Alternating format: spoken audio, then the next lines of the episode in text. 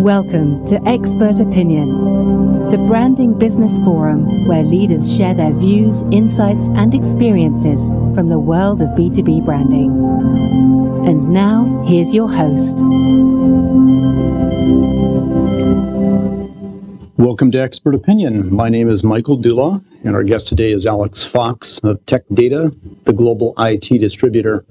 Alex started his career in consumer broadcast and has spent the last 15 years as a B2B marketing expert in the pharma and tech space. As Tech Data's Director of Creative Services for the Americas, Alex leads creative teams and planners implementing marketing activity for both the corporate organization and the manufacturers they call on. As a leader for Tech Data's global Marcom community, he helps to structure and facilitate activity amongst the global community of 38 countries and 60 members. As a part of the Global Brand Council, Alex helps to guide and police the global brand. Alex joins us today from Tech Data's corporate headquarters in Tampa Bay, Florida. Alex, welcome to the show. Hello, it's great to be here. Thank you. Yeah, you bet. Recently, you led uh, Tech Data's marketing creative teams through a global brand launch effort. The rebrand opportunity was created by the acquisition of Technology Solution Division of Avnet to create the first end-to-end IT distributor. Can you talk a little bit about the massive undertaking, Alex, and how did this event shape your philosophy about the brand? Sure. Yeah, massive is probably a good word for it. It's such a, a, a dynamic and large scale initiative, fairly truncated.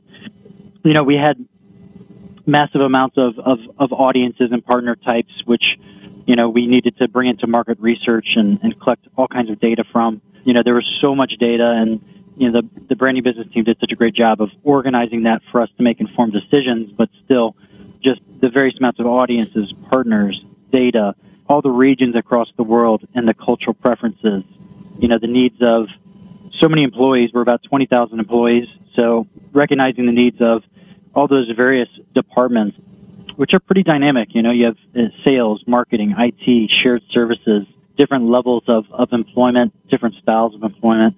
The undertaking of understanding all those needs, you know, the data, the people, the partners, the regions, being able to make sure that we're delivering collateral, tools, resources, and ultimately the communication of this rebrand. Undertaking, it, it was a lot to consider and a lot to think through. And as we went through that journey, you know, all these things really shaped my philosophy on the brand, especially the, the market research information and the surveys that we completed and the perspectives that we collected. And I think that philosophy also was, was defined for the executives and, you know, ultimately as we communicated and carried it out for our common employers. And that philosophy is so important. You know, the, the proper brand combination of an acquisition and what our organization needed is they needed a rallying cry and they needed a philosophy that they understood and that they could get behind. And, you know, and for my team, the event of this undertaking, it shaped our philosophy and it, and it shaped a lot of passion around that, that brand as well. And, you know, one, one thing that was kind of interesting was that the purpose of this recent rebrand that we just completed a few months back was in response to an acquisition two large uh, organizations coming together and, and really defining the future for them. But prior to that, I was involved in doing a rebrand here at Tech Data about two years earlier. This was before the acquisition was in the picture. And, you know, it was a different kind of exercise. It was something that we went about on smaller budgets and we went about absence of market research and absence of employee involvement. And the outcomes were much different. You know, I mean, we still had people energized by the rebrand and excited by the rebrand, mainly the graphics and the design, but it was not a philosophical shift.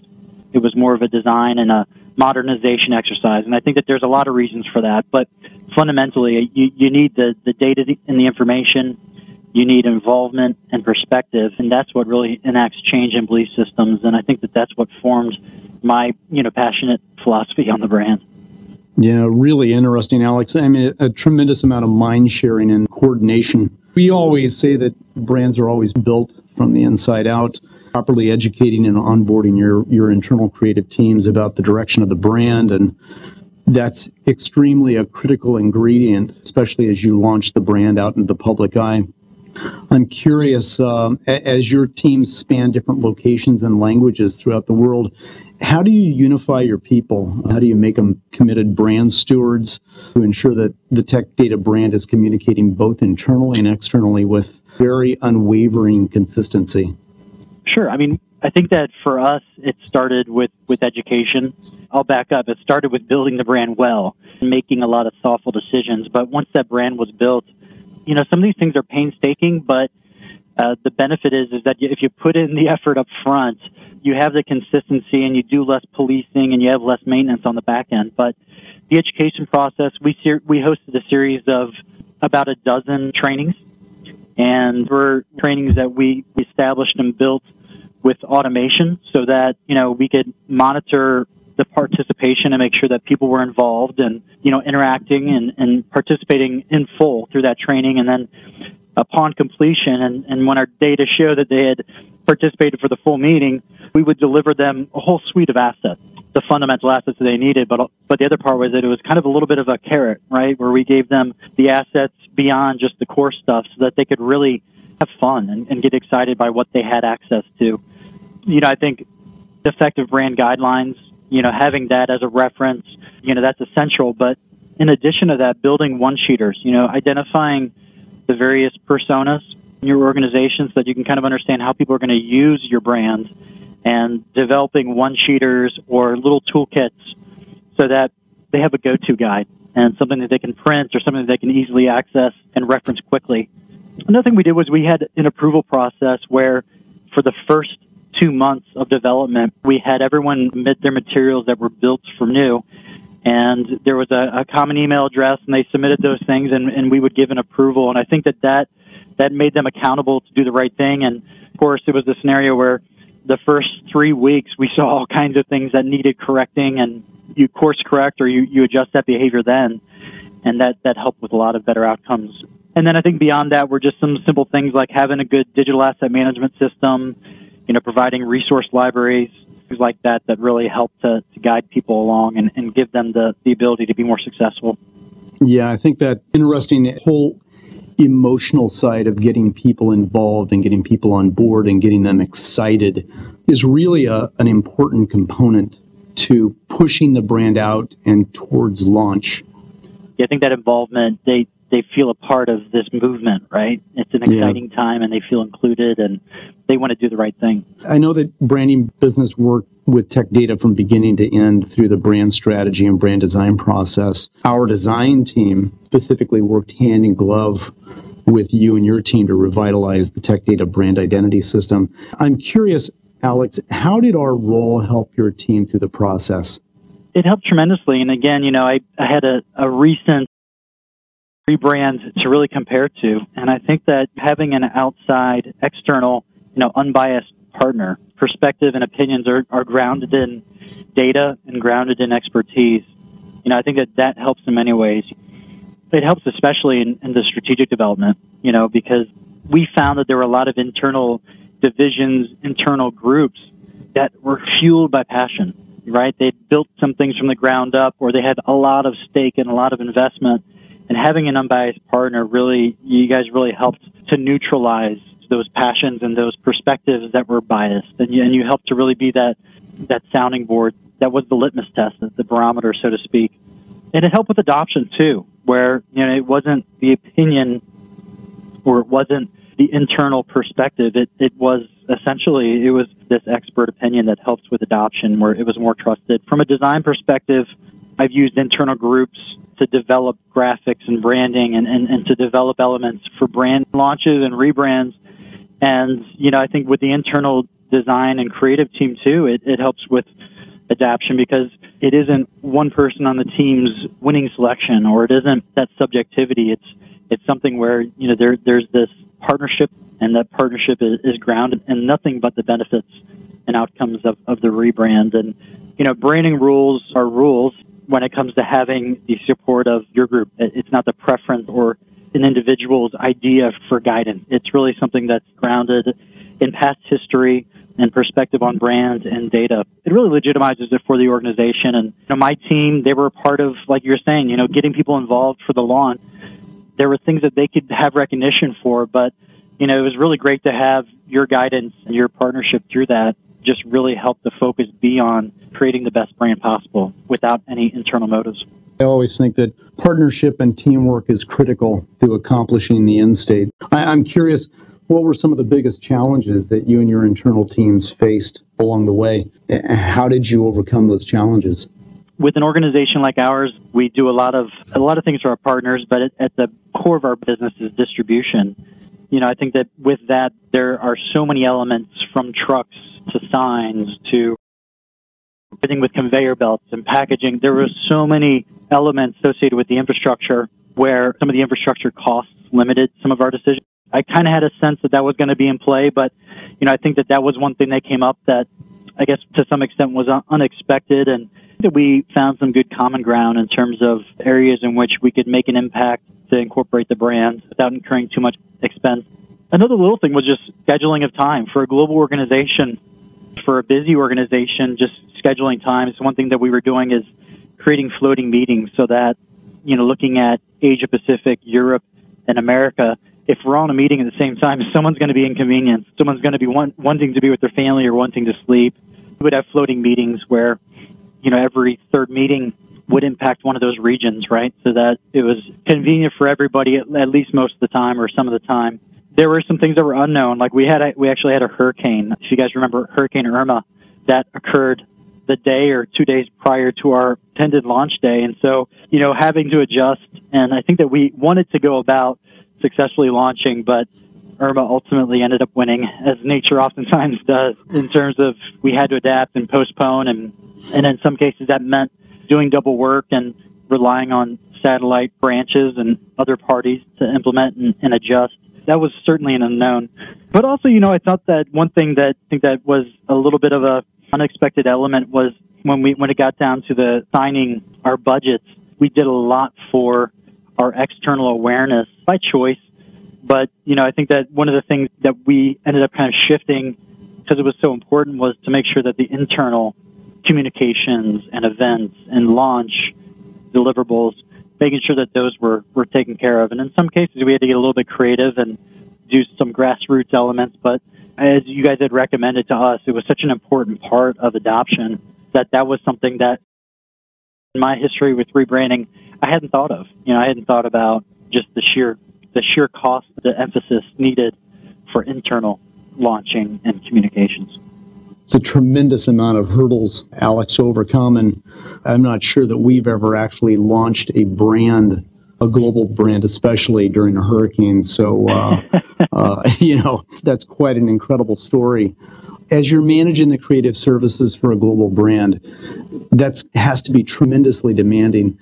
On one hand, you have branded elements like signage that are very permanent; they last a long time they're designed to en- endure the test of time. And then on the other hand, you have communications like social and digital media that change at extremely high speed every single day. How do you manage it all? Yeah. One of the, the big helping elements is to just have a, a brand that's really strong and having essence and characteristics and structure, all those attributes that are very defined so that not for the purposes of being rigid, but for the purposes of allowing that flexibility where it's needed, but keeping consistency. So I think that a lot of it starts there, right? Having a really strong brand that people can understand in the cases where they need to take discretion that has those rules to keep consistency. And for me, you know, looking at the things that are permanent and expensive, it was really important to me to create strict, clear policies and controls with those contacts, whether that was somebody in facilities who's going to be making decisions or somebody in real estate who's going to be purchasing new property, just kind of going down the list of all the scenarios in their day to day and identifying where they need to incorporate my guidance, where some of those guiding rules are to make sure that they're staying on track, and then also giving them a really clear briefing of that brand guidelines. You know, I think another thing was just having very strong collaboration between the comms and the marketing leads. So for me, you know, I represent the creative marketing aspect of things, but I work hand in hand with the communication leaders, and whether that's America's communication or global corpcom, just really making sure that you know you have recurring meetings, even if you don't think you have anything to talk about. Oftentimes, you get in there and you you start you know just kind of making conversation, and next thing you know, 30 minutes have passed and you've created a checklist as you go. So I think having those relationships strong and really making sure that you're meeting frequently. And then I think councils, you know, having councils for sharing the important brand elements that may evolve over time and utilizing tools and resources, right? So I have a digital asset manager that we chose specifically because it's very easy to use. It allows people to adapt. And it also has functionality in there where an individual who may lead social media can go in and, and do their own assembly, editing, and creation of, of social media right from our assets. They're not going onto Google or they're not going out and, and kind of getting in their own way in terms of building things from scratch and, and communicating the brand poorly. So I think for the people who are doing things like social and digital media that has a high turnaround, giving them resources, giving them tools and templates, and then just keep feeding it to them because you know that that's something that they don't necessarily know how to adapt or, and how to how to theme seasonally or to a, a recurring element but to give them a lot of tools, I think that that, that kind of keeps them in line and, and also keeps them inspired to design well and to also keep a relationship going. They won't feel that they should go rogue or anything like that because ultimately I feel like if you don't give it to them, they will go their own way. So I think that's important to kind of identify those, those different personality types and responsibilities and treat them very differently and equip them very differently. Yeah, it's, it sounds like internally education over communication are really imperatives yeah. for bringing people together, clarifying objectives, and really get, getting people on board and, and taking hold of, of the brand so that people can be connected and they can be good stewards. Yeah, and, and a lot of times I keep an eye out for the body language that they don't know, so they just agree, right? And so, like, keeping an eye out for those moments where you need to dig a little bit deeper or, or provide them a, an example I felt that there are a lot of people with branding it to them. It's kind of obscure and it's kind of abstract, and so they'll just nod their head. Yeah, yeah, I get it, I get it. All right, well, well, all right. So take me through an example in your day to day where branding could be a challenge, and you start to uncover a lot of those those areas where they hadn't really thought through what branding means as you or I would interpret it. Yeah, really, I think it's really being cognizant, isn't it, about just that human level and not dismissing that. Uh, we, we've got a lot of activities that always go on, but really it's that that personal exchange and making sure that people are engaged, and if they don't understand, that they have the opportunity to ask the questions and really think the brand through, so that people are on board and they really connect to the brand. Alex, I'm curious for our brand builders out there, what top three things do internal creative teams need to practice on a daily basis to assure across the board brand consistency? Well, I think, you know, one, make it fun. The opportunities in which those creative teams get to experience the brand, share the brand, I think if you can find fun, kind of casual ways, whether that's an internal feed or an internal blog, or what we do here is we'll have Friday share sessions. Uh, that's more weekly, but, you know, just having those informal, non-project related ways in which somebody can share their perspective on the brand, and, and it kind of gives you an opportunity to establish and display good behavior uh, in a way that's not regimented. I think especially for creatives, they're kind of looking for that, and, and I think that if you can make it fun and casual, but informative and, and interactive, I think that that's a great way just to give them the experience of understanding the various ways in which a brand can be applied that is in line and, and consistent with the, the brand's guidance. I think also we were just talking about it earlier, you know, that idea of making, getting people involved. So making individuals on your team brand stewards. You know, I talked about that approval process that we had.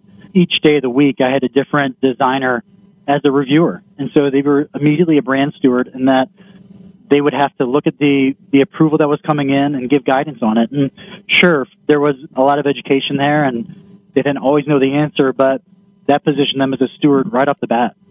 There's other things you can do, whether you're having one of your team members, you know, organize templates or file structure or file naming. Maybe one of your designers is the web point of contact. Just kind of finding ways in which to give people a role in this process. I think that that is just so huge for them to take it very seriously and feel part of it all. And then um, I think that I guess the third thing that I would say is just giving people access to templates you know, you can use Adobe Creative Suite where you can kind of create swatches and palettes and libraries of icons and images. The more you can give people immediate one click access or one folder deep access, I think the more they will follow the rules and do the right thing And then just gearing up the non creatives or the people who maybe interact with you who may not be on your immediate team, giving them all the templates and assets that you can imagine that they would need because, you know, ultimately they'll be left to their own de- devices without it. So I think that, you know, just looking at the different departments, you know, really have their own unique assets. I think that that makes them feel like they've been listened to in a special way, but it also keeps them consistent with your brand. Uh, those are great thoughts, Alex. I, I, think my takeaway from what you're saying is brands do not launch brands, people do. And you've got to have that human activity and that, that human collaborative spirit in order to really push a brand out there and make it successful. How do people learn more about Tech Data? Uh, many avenues, but you know, online we have we have a lot of information about us. Going to techdata.com. You know, I think that you'll see us through our partnerships, which would be with the likes of all the, the major manufacturers and software developers. So, you know, we're at all those trade shows. You know, I think that one thing that we're always trying to do is we're always trying to bring value to the technology space. And so, whether that's the creative ways in which we market, whether that's the creative ways in which we execute, or, you know, the enablement and education that we do for our partners and customers, we're, we're, we tend to be everywhere because of all those things. Alex, thanks so much for your time today and for sharing your expertise and insights on uh, working successfully with internal teams. That concludes our show for today. This is Michael Dula, and you've been listening to another edition of Expert Opinion. Find us at brandingbusiness.com.